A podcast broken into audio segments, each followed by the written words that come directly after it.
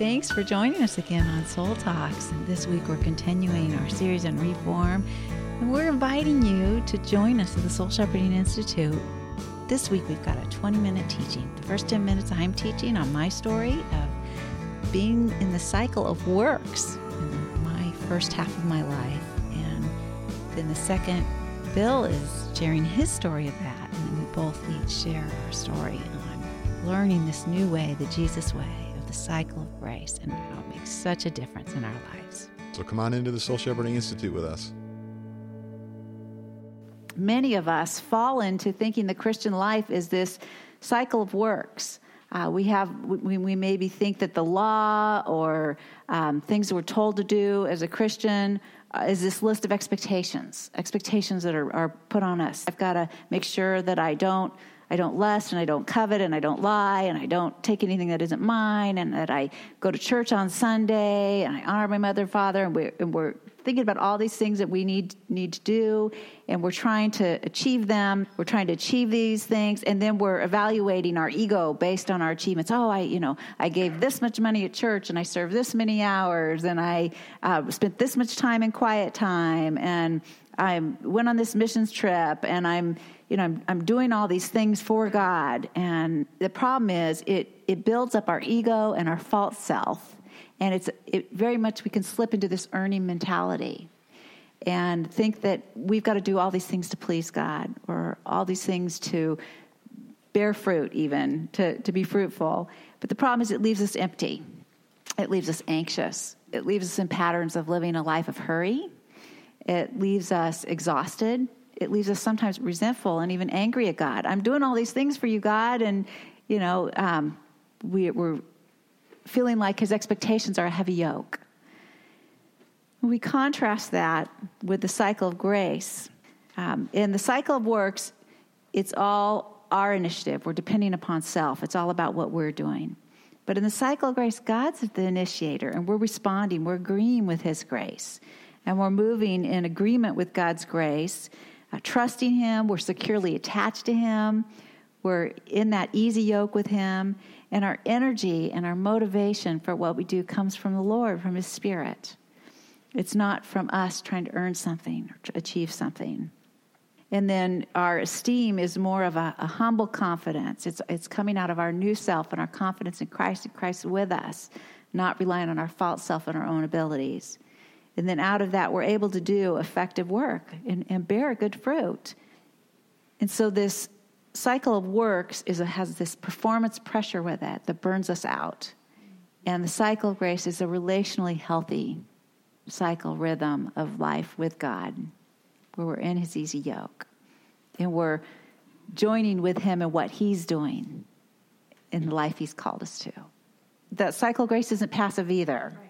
The cycle of grace is where you are actually moving in step with God's Spirit and you're working with Him and you're using the gifts He's given you and you're fulfilling His call. But it's, it's like what Jesus models for us. You're only doing what the Father tells me to do. It's Jesus, I'm only doing what the Father tells me to do. The cycle of grace, we're doing what Jesus, Holy Spirit, the Father is telling us to do, not what somebody else is telling us to do or what we're trying to do to prove our worth or to try to prove ourselves to God or to try to overcome sense of shame or in, in trying to earn favor with God or those kinds of things. Yeah.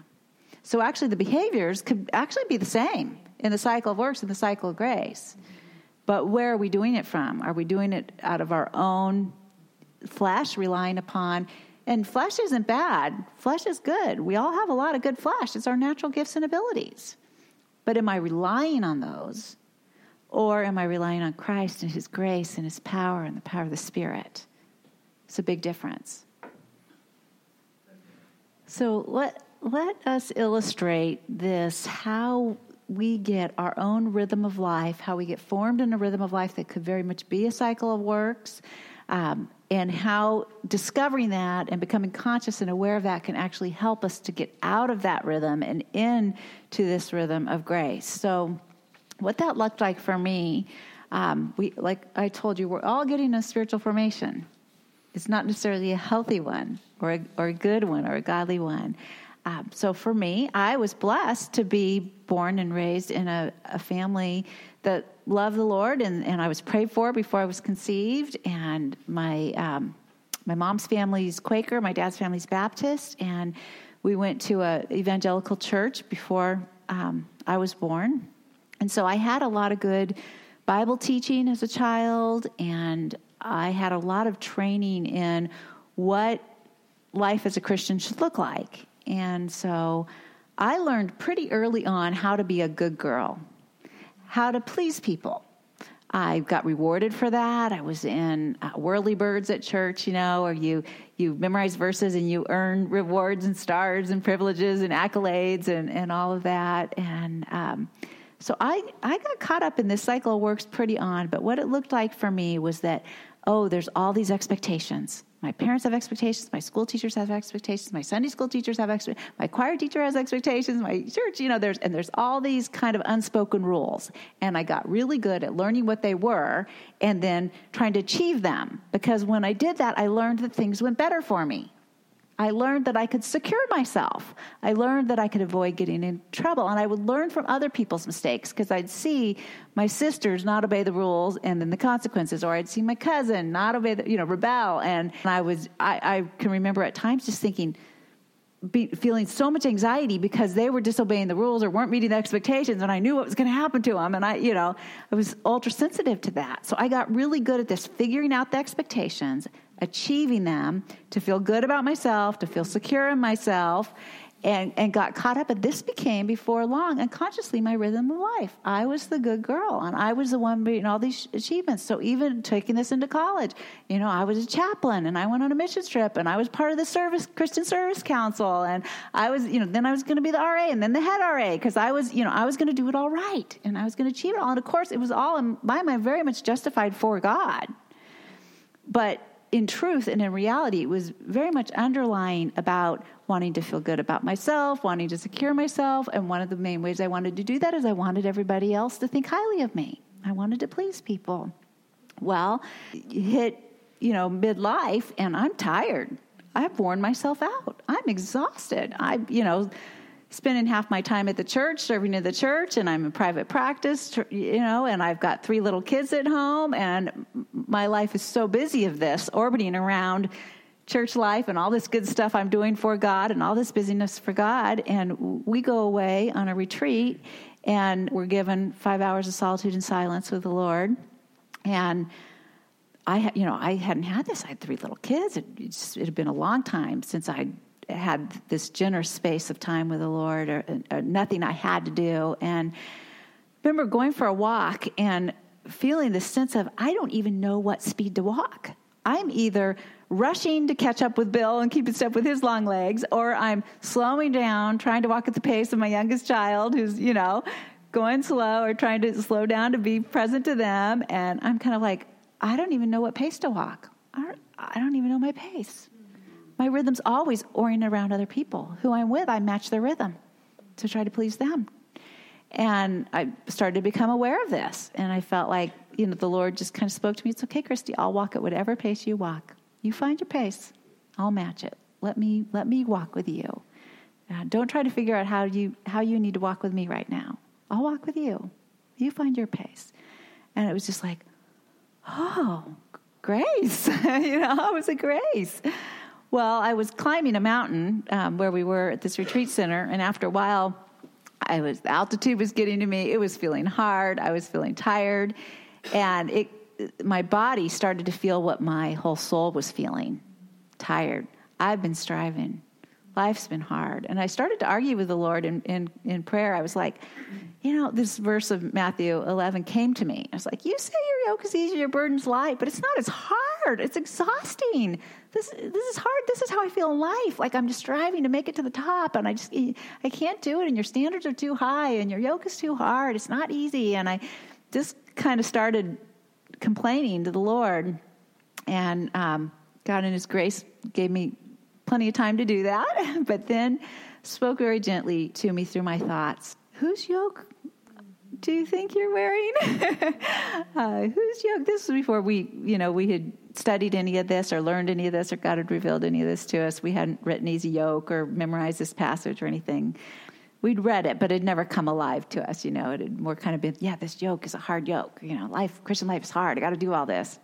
We were still very much in the cycle works. And I remember that the Lord kind of said, you know, Christy, my yoke for you isn't the yoke that you think it is. My yoke for you doesn't look like Dallas's, Dallas Willard's yoke. My yoke for you doesn't look like Bill's yoke. My yoke is perfectly fitted and suited for you with your personality, with your gifting, with your call. And That's why you read a Testament of devotion at the beach. Yep. Instead of on yeah. your knees at, yep. a, at a prayer bench. Because if I had to do it that way, I'd never do it. yeah. And and so it was just really a big shift for me to be able to recognize I was living a rhythm of life that was not of the Lord. Here I thought it was. I thought it was righteous. In fact, I would tell you I had it I, I even in my ego I had a lot of pride attached to that. I was pretty proud of the life I was living at that time and all that I was doing for God. And I would have thought that, you know, God was very pleased with me. So it was a great wake up call for me. And it, it's a great grace when you can really look honestly at the rhythm of life that you're living. And you can really look at this honestly and see, you know, where do I slip into this cycle of works and where am I missing this cycle of grace? And, and, and even praying, asking God to increase your vision of the, the rhythm of life that He has for you. But Bill, you've, you've had your own rhythm too. It's been different than mine. And uh, comment on what you're saying that's so good, Christy. You're bringing out the, um, the danger of us just trying to be like Jesus.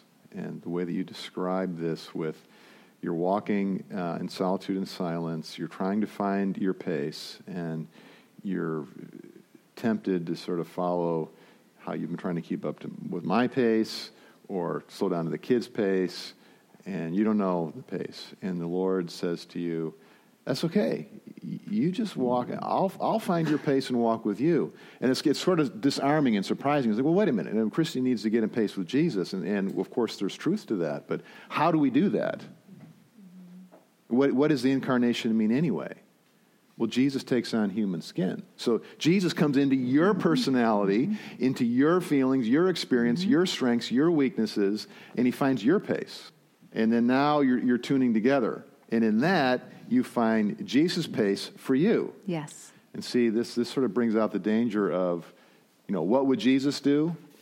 It's like, okay, well, that's, that's good, but you just have to be careful of that because what we tend to do is think, oh, okay, okay, it's 2,000 years ago, I'm wearing a robe and sandals, I'm in Israel, and I'm the Son of God. What would I do? It's like, that is not going to work very well for us. So, but if we, if we see Jesus coming to us, and knowing us, our, our idiosyncrasies and our, our uniquenesses, and, and connecting with us, caring for us, helping us understand ourselves, and giving himself to us, right? And so we, we, we trust in the Lord. We receive his empathy and his grace. And now we're becoming, we're, as we're internalizing Christ, the Holy Spirit, Spirit of Jesus.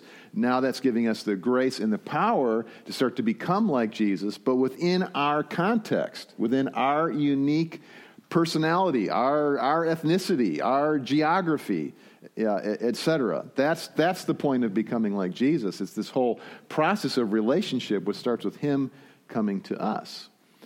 So, in, in my case, where I have been really out of sync with Jesus' rhythm for me is in type Aness. And so my my history, and I'm sure it's my genetics, you know, oldest uh, uh, firstborn uh, son, my dad's firstborn son, my grandpa's firstborn son. Uh, grandpa worked in the steel mills. Uh, both my grandfathers worked in the steel mills in the Chicago area. Both strong strong personalities. Uh, my, my mom's father, very much a fir- firstborn, was named Charles, which means warlike, and he was very warlike. He, he negotiated for uh, Wisconsin Steel uh, against the Union. So he was for the company. and uh, he negotiated against the labor union to, to keep the steel, steel, mills running and profitable, and he never lost. he never lost. He, he was someone that you could never win an argument with, my, my grandfather. And he didn't even come to Christ until he was in, in his uh, 60s. And then when he did, he, he brought 65,000 people with him to Christ who are in heaven now because he became so on fire for the Lord. And God took all of that, that energy and all of that, that power and all that confidence and humbled it and gentled it and infused it with his grace. And so he, he would walk into Cook County Hospital in Chicago, Illinois, and he would say, Who wants to hear about Jesus Christ? And because of who he was and the force of his personality and the humility and love that was coming through it, people would flock around him and they, they would ask for prayer and they would, they would receive the Lord. And so I come from this stock of strength and, and determination. My parents even named me Will I Am. and so I've, never, I've always thought that I, I, could, I could get where I need to go by effort. I was the smallest guy on uh, our football team on the offense, and I played fullback. And that's the lead blocker for the halfback. That's the one that powers through the middle. And I, I, led the team in touchdowns because I had determination. People couldn't tackle me because my legs just kept pumping, and I would flip around the other side. And, and they called me Thunder Thighs because I was so determined and, and, and powering through. And so I just always thought that motivation and effort could get me wherever I needed to go. My sister was born with smarts. I mean, she'd just get A's without even trying, and she knows the answers to everything. Real intellectual, real smart. And I always felt like I could never keep up with her. But I got A's too by trying hard, by being strategic.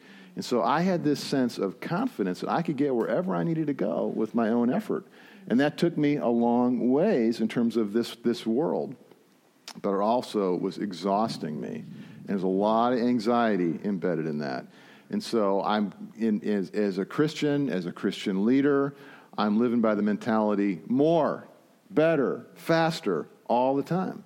And what happens when you've got uh, whatever your personality is and whatever your sort of your attitudes and beliefs about life are, is that we, we bring that into the scriptures even if you're seminary trained and you know good hermeneutics, we tend to have these biases about our entering into our theology and how, how, we're reading the scriptures. And so I would read Paul saying, Redeem the time, for the days are evil. It's like, yeah, work harder, get more done because the time's going away, you know? Gotta do it for God. Not realizing that all this self effort and, and self striving and even ego that was embedded in that. So as I'm into my 30s, I'm, I'm hitting into burnout. I'm hitting into overload. It's like this is just this is just too much. I'm uh, a therapist in, in private practice, 20 hours a week, which is considered full time, but in my mind, that's half time. So I'm also working at the church, and I'm, I'm a pastor, and I'm pastor of spiritual formation, not full time, half time, but there's a lot of hours, a lot of responsibility, put those two together. And we've got little kids at home. And, but fortunately, the Lord has begun to work in me, and so I'm not writing books in this season, and I'm, I'm learning to be, uh, beginning to learn to sort of quiet down and not be so ambitious and, and be more relational with uh, Christy and the kids. But I'm still in process with all of this. Of course, I, I still am now, but I, then I was still largely in my personality in the throes of this ambition and, and type A ness and the Lord was teaching me about this. Well, a big lesson comes uh, as I'm going on a Saturday to a Lead Like Jesus seminar. So I'm, I'm going to the event, and uh, as is typically the case, particularly this time in my life, I'm, I'm running late. So I'm on the road uh, heading in for the seminar, and I get behind a slow driver, you know, and I'm like uh, very frustrated and impatient because I'm trying to get through the light and I, I knew that I was going about to miss this light because this, this woman slowed down. Well, sure enough, the light turns, and I just push through it anyway. Uh, and then I, I, come to the left turn lane. The sign says no left turn. I look around. There's nobody around, so I turn left anyway. Then I, I get into the uh, church parking lot. It's, it's, a mega church, so we got stop signs in the church parking lot. so, but I mean, what are those for anyway when there's no traffic, there's nobody around? So I roll through the stop sign and I get out of my car and it's like, oh, five minutes late, you know, and I, I realize, you know, I just broke three traffic laws and I'm going to a lead like Jesus seminar and I'm a pastor. And it's like, well, that's why I don't have a fish in my car. but I'm looking over my shoulders, wondering, I wonder if anybody sees me. Oh, hi, Pastor Bill. It's like, you know, it's like you were saying, Teresa. It's like, yeah, I was that guy, cut you off on the road, right? Uh, I get in there. First thing Ken Blanchard is talking about is Psalm 46 Be still and know that I am God. You know, I mean, I knew that verse at this point, but I hadn't done much with living into it, you know, or understanding it even very well. And so the Lord was talking to me, talking to me about lack of margin in my life, about being in a hurry, and about the stress that goes with that, and the opportunity to make more space in the nooks and crannies of life and to have more fullness of life by learning to abide in Jesus. And this was one of the turning points for me that fed into my spiritual renewal at, at age 40. So that, that's, a, that's a long time ago now. Uh, but it's something I'll never forget that, you know, if I'm in a hurry, I'm not going to be as, as effective in leading like Jesus. See? Because Jesus was not in a hurry, you see? So hurry is an example of that, that cycle of works where you're striving and straining uh, in, in self reliance. And there's a certain pride in there, see? And so this is so ingrained in my biology and my personality. I couldn't begin to tell you, oh, I'm like free of this. You know, I'm still very much in process with de stressing and, and draining away the hurry and the ambition. Not that ambition is bad, ambition surrendered to the Lord is wonderful. But it's in that surrender, in that yielding, in that slowing of, of demeanor. Doesn't even necessarily mean that we can't move fast. There's a time to move fast. See? But even then, am I, am I in the yoke? Am I with Jesus? Am I following the Lord? And so that's, that's the learning and the relearning for me and, and for some of you who are like me. And maybe all of us in some ways, we have some tendencies to hurry or to busyness that we slip out of that yoke. And so it's been a powerful uh, study and uh, meditation and just impression upon my mind and my heart to, to look at Jesus. I mean, honestly, I just, I just can't get enough of looking closely at the life of Jesus in the Gospels. Bill, as we closed out that session, you said that you can't get enough of looking at the life of Jesus in the Gospels. And I'm so grateful because you've helped me to feel that way too, as you've made it so accessible, as you've studied the life of Jesus and you've put together these Bible studies from the life of Jesus and how he actually lived out his life on earth these very things that he's teaching us. I do that first of all for myself. Jesus means everything to me, and so I look to the Gospels with the different questions I have about my life and how to be a good counselor, how to be a good leader of soul shepherding, how to love my family and my neighbor, and I look and see how Jesus did it and how he depended on the Father, and so these Bible studies have made their way into our soul shepherding resources. So the Easy Yoke book I wrote is uh, each chapter has a Bible study on Jesus and how he's in the easy yoke of the Father. And throughout the Institute, uh, most every session, we have a Bible study on Jesus in that area of his life and his walk with the Father and how he's enthralled with the Father and filled with the Father's love and dependent upon the Holy Spirit. And we see that it's out of his abiding in the Father that he's able to be so wise and and so compassionate to people, and that his power to heal it comes out of his own intimacy with the Father.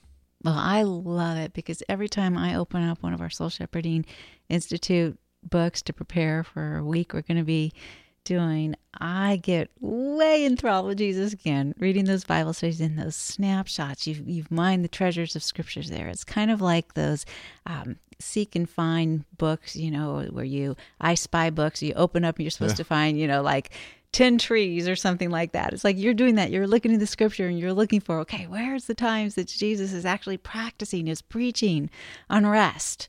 or practicing his preaching on intimacy and only doing what the Father tells him to do, or and you draw these out in themes, or looking at Jesus as a leader. What did Jesus teach on leadership? And drawing that out, it's, it's such a gift. Yeah, when we were just spoke at the at Epicenter Church, uh, the lead pastor John Lowe uh, saw my book because uh, we had spoken on Jesus' easy yoke for you he said, I've never seen an author's book, his own book, so dog eared. And I said, Well, yeah, I, I, I like my book. I read it. and I do too. That's funny.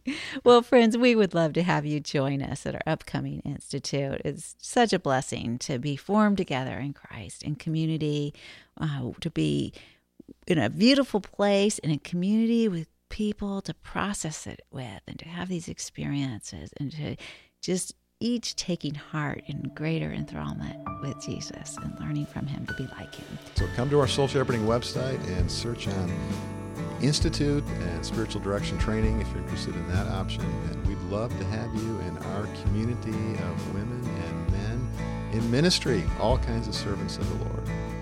Jesus, thank you. You are so amazing, so great never get tired of understanding you more and of looking at you and how you live this life. What an example and inspiration you are. You are our hope.